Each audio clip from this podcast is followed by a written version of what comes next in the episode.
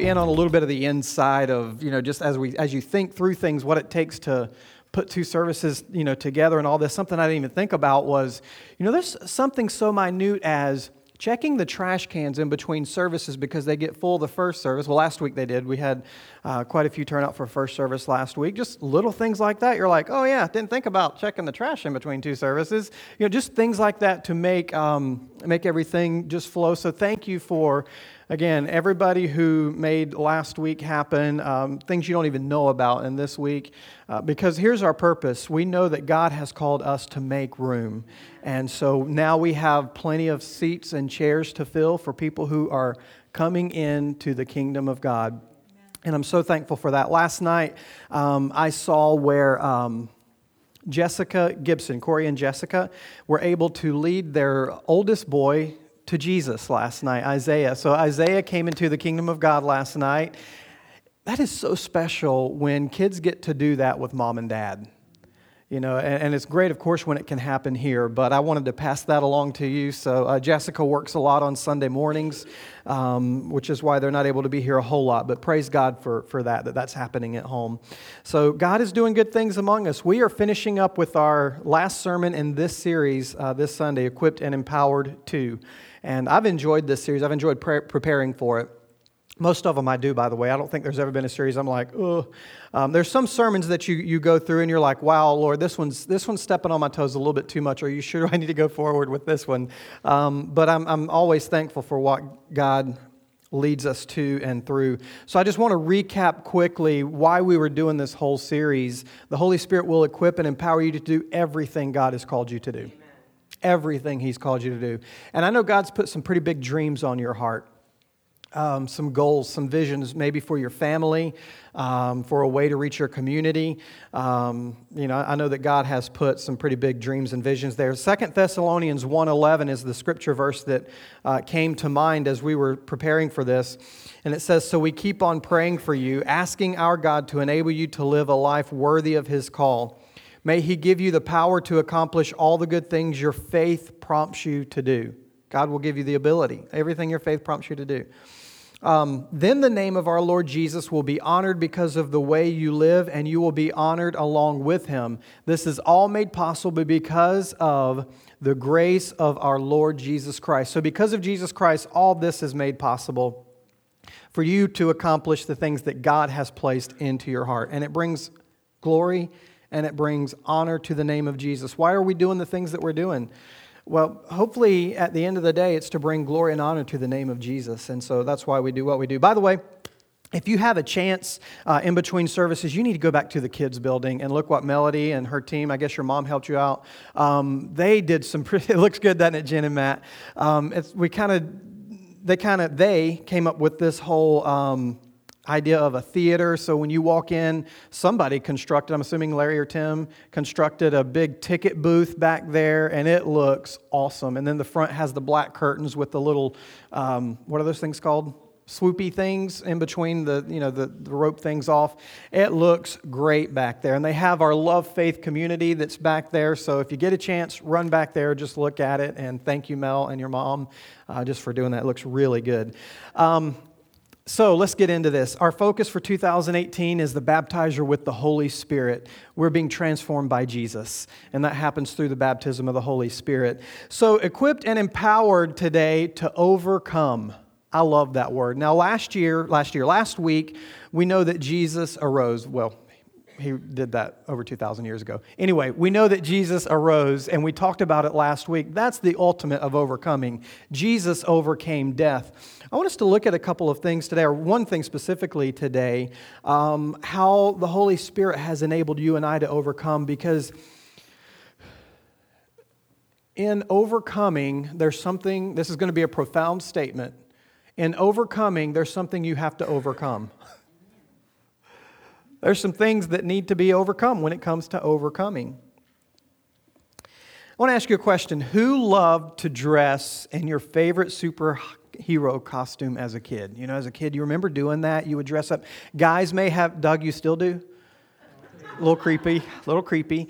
Um, Guys, we would be in our superhero costumes. Girls would dress up in their little princess things. I see the little girls who do that now. They have on all their little princess stuff, and the guys, they're superheroes, Batman, and, and all those type of things. It, they're, but like I said, Doug, there came an age where that's no longer appropriate. It's creepy, in fact. You don't want to, to do that. You would get in called either 51 is the age? Okay, so you have another year. By the way, Doug just had a birthday last week, so happy birthday, Doug. Welcome to 50. Not that I'm there, but you are. Um, costumes may have given you, or you see it give your kids, a sense of confidence. You ever seen a shy kid who puts on a costume, then all of a sudden they're just, they're who they want to be. They're, they're the life of the party at that moment. But costumes also may have hidden an insecurity. Costumes can do that. They can hide these type of insecurities. My favorite quote still today is this, always be yourself. Unless you can be Batman, then be Batman, right? So that's always been my, my little thing there. But, but costumes have a way of covering up something that can, that can be hidden. The reality is, as adults, we still wear costumes to hide what we don't want other people to see all kinds of different things. And, and they're not always visible either, right? Believers face this situation. I want to talk to you today, today about shame. Shame will cause us to wear all kinds of costumes to cover up things. We face shame because of past sin, usually. That's where it comes from, is, is sin. We face shame because we don't live up to perceived expectations we even face shame from other believers at times because we're not living the way we should, and believers, we can shame one another, unfortunately. We can do that. Shame's costume wears a smile and it has a perfect persona. Everything is all together. We mask our shame. Shame's vocabulary mainly consists of things like this Everything's great. How are you doing? Oh, everything's great. Life is good. But here's the reality of shame shame has been to your school, shame is at your job, shame is even in your own home. Spousal mistakes, parental mistakes. Shame could be sitting beside of you right now. In fact, I would almost bet that when you look in the mirror, sometimes you see shame because the mask is not there. You see your heart. You see your mind and you know what's going on inside. Shame is a very powerful weapon of choice for Satan. Whereas pride takes your eyes off of God and puts them on yourself, shame says, Look how worthless I am. I can't measure up. My best days have gone on because of my inabilities, because of my sin. Because I did this, God can't use me. Why would He? That's what shame does. Shame looks at you and says, You're not worthy. Shame looks at you and says, You call yourself a Christian? Shame looks at you and say, How can you face your wife? How can you face your husband? How can you be a role model for your children? But I want to tell you this morning that God has a plan for your life. I know the plans I have for you, says the Lord. They are plans for good and not disaster to give you a future and a hope. That references Jeremiah 29 11 if you're taking notes. God has a plan for your life, but so does Satan. His purpose is to steal, kill, and destroy. And he'll do it through shame, through shaming you and causing you to put on a mask and causing you to not be who He has called you to be. Shame. It's a very powerful weapon. So, I want to show you how we've been equipped and empowered to overcome it because maybe even through talking about this this morning, your mind is going back to that moment of your life where you failed God you're going back to that moment of your life where you failed your spouse. You're going back to that moment where you failed your children, you failed your teachers, um, you failed even your own expectations. Shame holds you in one place. Have you experienced that? I have. I'll be honest. I've experienced where I'm just, man, I, I, just, I can't move forward because of this shame. It holds you in one place. And, here's why. We were born sinful people. If anybody tells you they have not faced sin in their life, they are lying. The Bible says that, by the way. That's not me calling people a liar. That, that's what the Bible says. Um, that, that if you are without, if you claim to be without sin. But it's all because of Adam and Eve's sinful choice at the very beginning. Um, as soon as they, as soon as God looked for them and you know they had sinned, what did they do? They went and they hid. We try to hide from our sin. We try to hide from that thing that, that we put a mask upon this shame because of the sin that we have faced. King David faced shame because of his adultery with Bathsheba and the fact that he murdered her husband Uriah to try to cover it up. And here's where it gets us, and it's in 2 Samuel, if you're taking notes again, 1127. The last part of that says this key phrase here The Lord was displaced, well, I'm sorry, was displeased with what David had done. That is the worst feeling in the world when you know, I, I can, you know, I, I can ask my wife for forgiveness, I can ask my kids for forgiveness. But when it comes to that moment where I sin against God, that's hard for me. It is because I think, man, the creator of the universe, the reality is, could wipe me out just like that. But thank God that he is gracious. But the Lord was displeased with what David had done.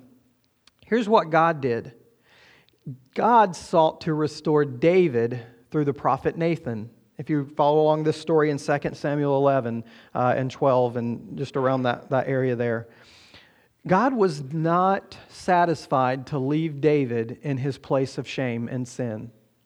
He said, I'm going to restore you. So along comes Nathan. Nathan tells him this story.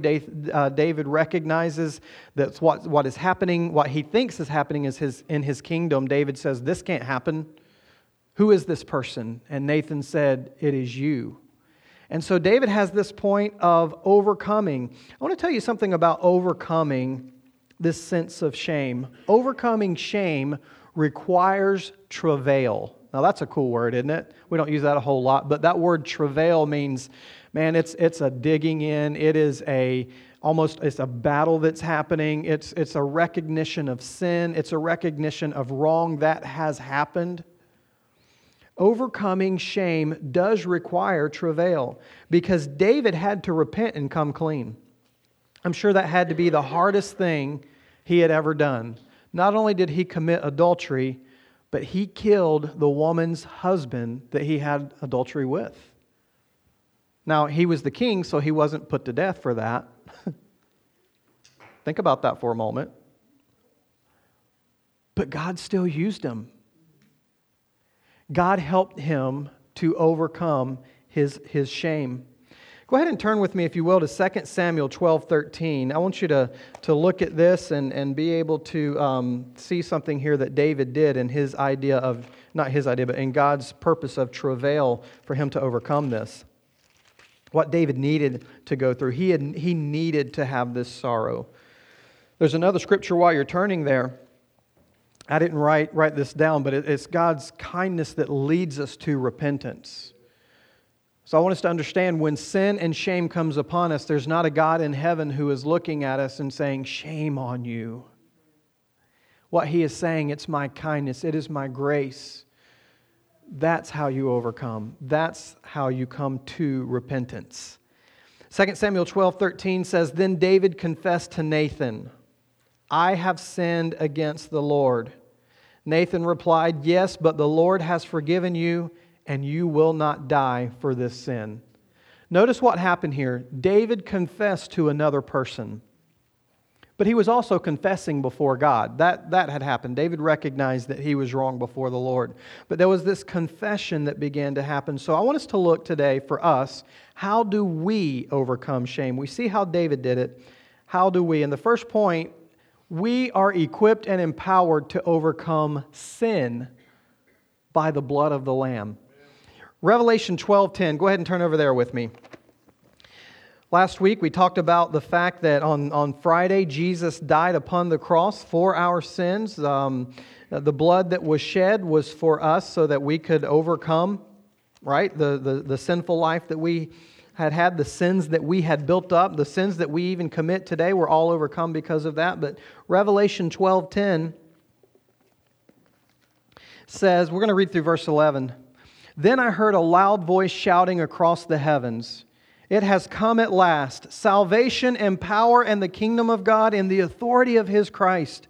For the accuser of our brothers and sisters has been thrown down to earth, the one who accuses them before God day and night. And they have defeated him by the blood of the Lamb and by their testimony, and they did not love their lives so much that they were afraid to die. Now, this is talking about people who overcome in the midst of persecution and tribulation, but there's something that we're going to bring out of here. How did they overcome these things? Well, there was a sinful life that they had to overcome, there was shame that they had to overcome uh, to, to be able to be of a victorious people. So that's what Revelation 12:10 tells us. Only the blood of the lamb can completely take away our sin and shame. I'll give you this reference if you want to write it down. Hebrews 9:11, it's on the screen. Uh, we'll go through verse 12. Hebrews 9:11 through verse 12. So Christ has now become the high priest over all the good things that have come. He has entered that greater, more perfect tabernacle in heaven, uh, which was not made by human hands and is not part of the created world. With his own blood, not the blood of goats and calves, he entered the most holy place once for all time and secured our redemption forever. This is what God did. See the picture in heaven as it's unfolding? Uh, these two verses out of Revelation and, and Hebrews, you see that the accuser was defeated. How do we get this sense of shame from our sin? It's from the accuser. If you remember back at the beginning, where we were just talking about, Satan, his purpose is to steal, to kill, and destroy. And he does that by accusing you of all the sins that you done, have done, including the ones that you've already repented of. I think that can be, for me, the most dangerous. I've already repented of this. I've already taken care of it before the Lord, but the accuser comes along and says, What? Remember when? And if I'm not in a good place, I think, yeah, that's right. I'm not worthy. But then I get to go back and I remember the scripture that says, How did they overcome? By the blood of the Lamb. And I remind myself, I am washed in the blood of Jesus Christ. I have been made, as the Bible says, white as snow, pure. And I've overcome because of not my own goodness, but because of the blood of the Lamb, I have overcome sin and shame. And I can even go to Danny and I'll say, Danny, I know you, you, this is really bothering you right now. You, you, you talk about how this particular sin, da da da, whatever it is, but you've overcome. And then Danny, all of a sudden, you know, I'm that Nathan to David. Be a Nathan to someone who needs it. Be that person who comes along and assures someone who's going through a very difficult time. Yes, God has seen what you have done, but God has forgiven you as well. That's thank you, Lord, for that. Hebrews 9:22. In fact, according to the law of Moses, nearly everything was purified with the blood, for without the shedding of blood, there is no forgiveness. The blood of Jesus completely took away Satan's leverage against us. That's good news this morning. The leverage that he has of shame over, that he's holding over us, that was taken away by the blood of the Lamb. Thank you, Lord, for your word. And here's the thing we were redeemed. Now, I want us to look at this for a moment. We were redeemed. Here's what redeemed means redeemed means to overcome, I'm sorry, to recover ownership. Redeemed means to recover ownership. Um, I did a police ride along on Friday night, and no one got tased again this time, so I was a little disappointed, but I'm teasing. Um, we were, that's sick, isn't it? Um, God has seen, and right, I'll probably experience shame later, but it's been overcome. No. Um, it was interesting. There was this kid who was um, learning to drive a stick shift in a parking lot, and uh, which was it was all good until there were, a call came in that there was drag racing happening. And so I show up with my friend Jordan. I was, for those of you who've met Jordan at the Monday Motivation, Kelsey and Rusty and these guys back here. I was riding along with him, and so we go behind this building and we're watching because we hear this. I'm like, dude, this is so awesome. I'm doing a stakeout. You know, it was really cool. Um, but this kid uh, was, it wasn't even his car, it was a Mustang, and he started revving the engine, and, and then he was speeding through the parking lot, and that's when it became a crime, right? It, it became a crime. And had he been caught racing someone else, which he wasn't, thank goodness for him, had he been caught racing with someone else, his car, actually, it wasn't his car, the person's car he was driving would have been impounded and it would not have belonged to him anymore. And the only way that car could be gotten back is the owner would have had to go and reclaim his property. So I want to just think about that for a moment. Redeem, to recover ownership. Has anybody ever won a contest or a prize? Cam has, yeah, a few people over here. I've won a few things, you know, at different the different gatherings, but like on a radio contest where you have to go pick it up. I want you to get this picture in your mind for a moment you have to go to the person who's holding the prize. At that point, when they say, Cam, you've won a trip for you and your favorite pastor to Hawaii. Cam has to go and take it, has become his at that moment, but he has to go and get it. So when he goes, he has to uh, go to the person who's holding the prize. He has to identify himself, probably take his license, something like that. So he has to take possession from the one holding the prize. It is Cam's. He just had to take possession of it. Here's the thing Jesus already made it possible. That's what redeemed means. Your forgiveness and your release from that sin and shame has already happened. It's just taking possession of that. And how do we do that? Because of the blood of the Lamb. That's how we do it we remind ourselves and we remind the accuser of the brethren that, you know what? My sin has been forgiven. Amen. I am washed clean by the blood of the Lamb. He reclaims us. This is beautiful. Jesus reclaims us by taking possession of us through his shed blood. God has taken possession of you. Who then can separate us? What then can separate us from the love of God? Nothing can separate us from Him. He took away our sins. You may hear this word too, the remission of sins. You ever heard that word, uh, the, the remission of sins? I want us to look at this for a moment. The word remit means to return to sender. Now, we moved into our new place back in September, so we're still getting mail um, for the, the, the, previous owners of the home. So we'll have to put on there, not at this address, you know, return to sender. Uh, there's times I'll get stuff even at the mail, uh, in our mailbox here for the person who previously owned the home. Sometimes I get stuff from this guy named Bob Bankhead. And so, previous pastor here, return to sender, don't know this guy. Uh, that's what remit means. It means to return to sender. Jesus' blood remits our remitted our sins, okay? So if Satan was our accuser, Revelation 12:10, we understand that the debt was paid in full. And so that whole remission of sin is, oh no, you can't accuse me of that, Satan. Take that back on yourself. Because I have been cleansed by the blood of the Lamb. I have been washed clean by the blood of the Lamb. The debt was paid in full. When we live under the weight of shame, we can chain ourselves, or we do chain ourselves, to the very same sin that Christ has bled for. So this morning, I, want to, I just want to speak freedom over your life this morning from God's word.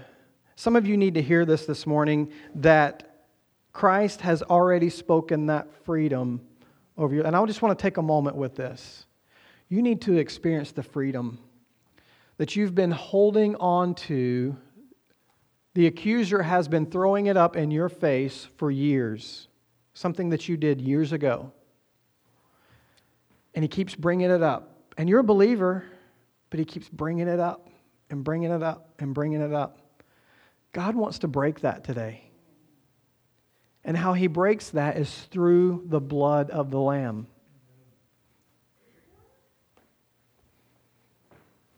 You're set free this morning.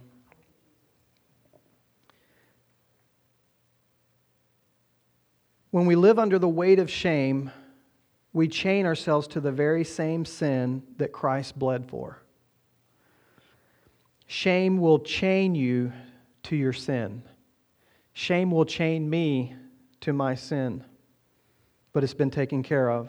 Next, here's another way that we overcome. We are equipped and empowered to overcome shame by the word of our testimony. So we are equipped and empowered to overcome sin by the blood of the Lamb.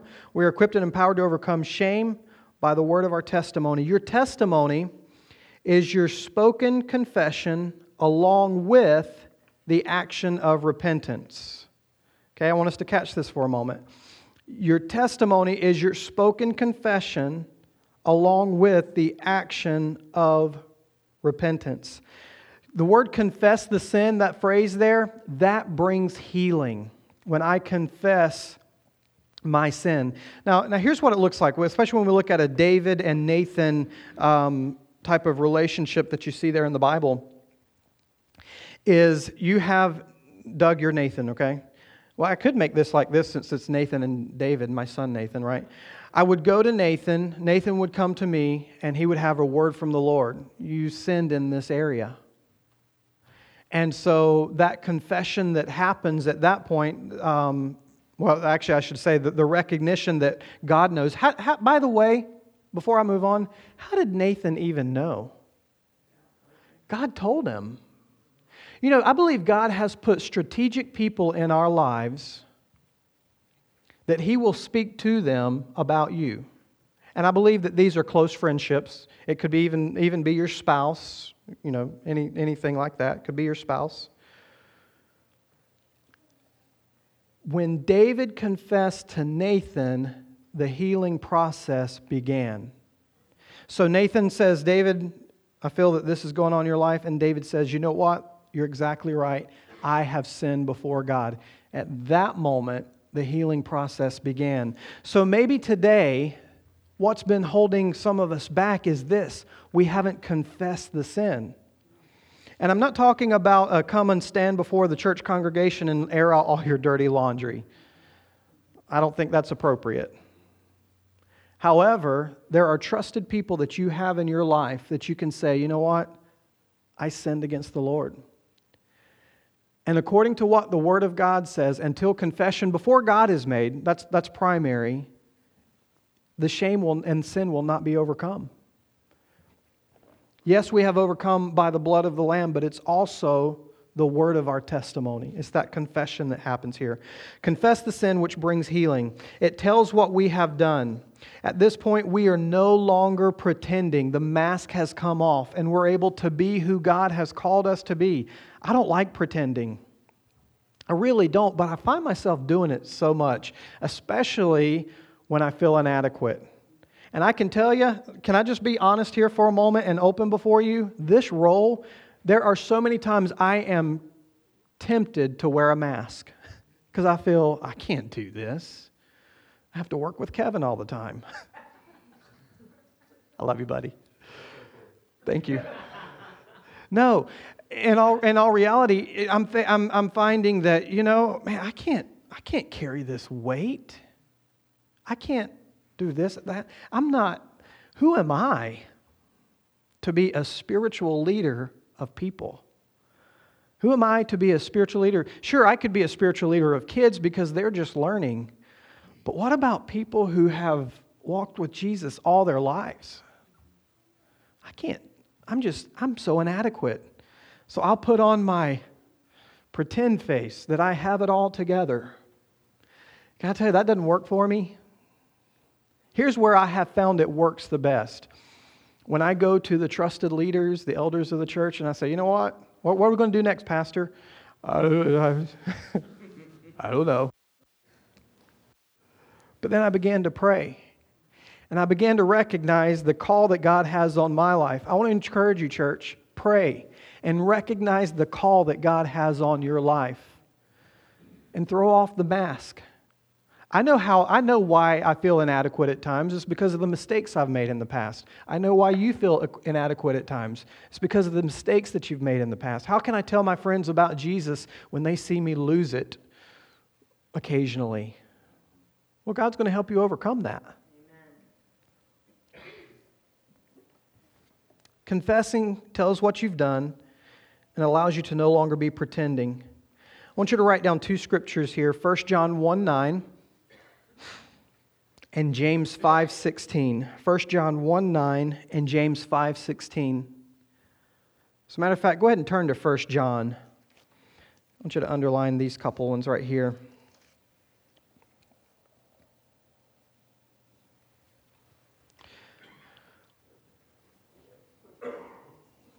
We're empowered and equipped to overcome shame by the word of our testimony. First of all, before God. 1 John 1 9 says this But if we confess our sins to Him, He is faithful and just to forgive our sins and to cleanse us from all wickedness. Now, that's our relationship to the Lord.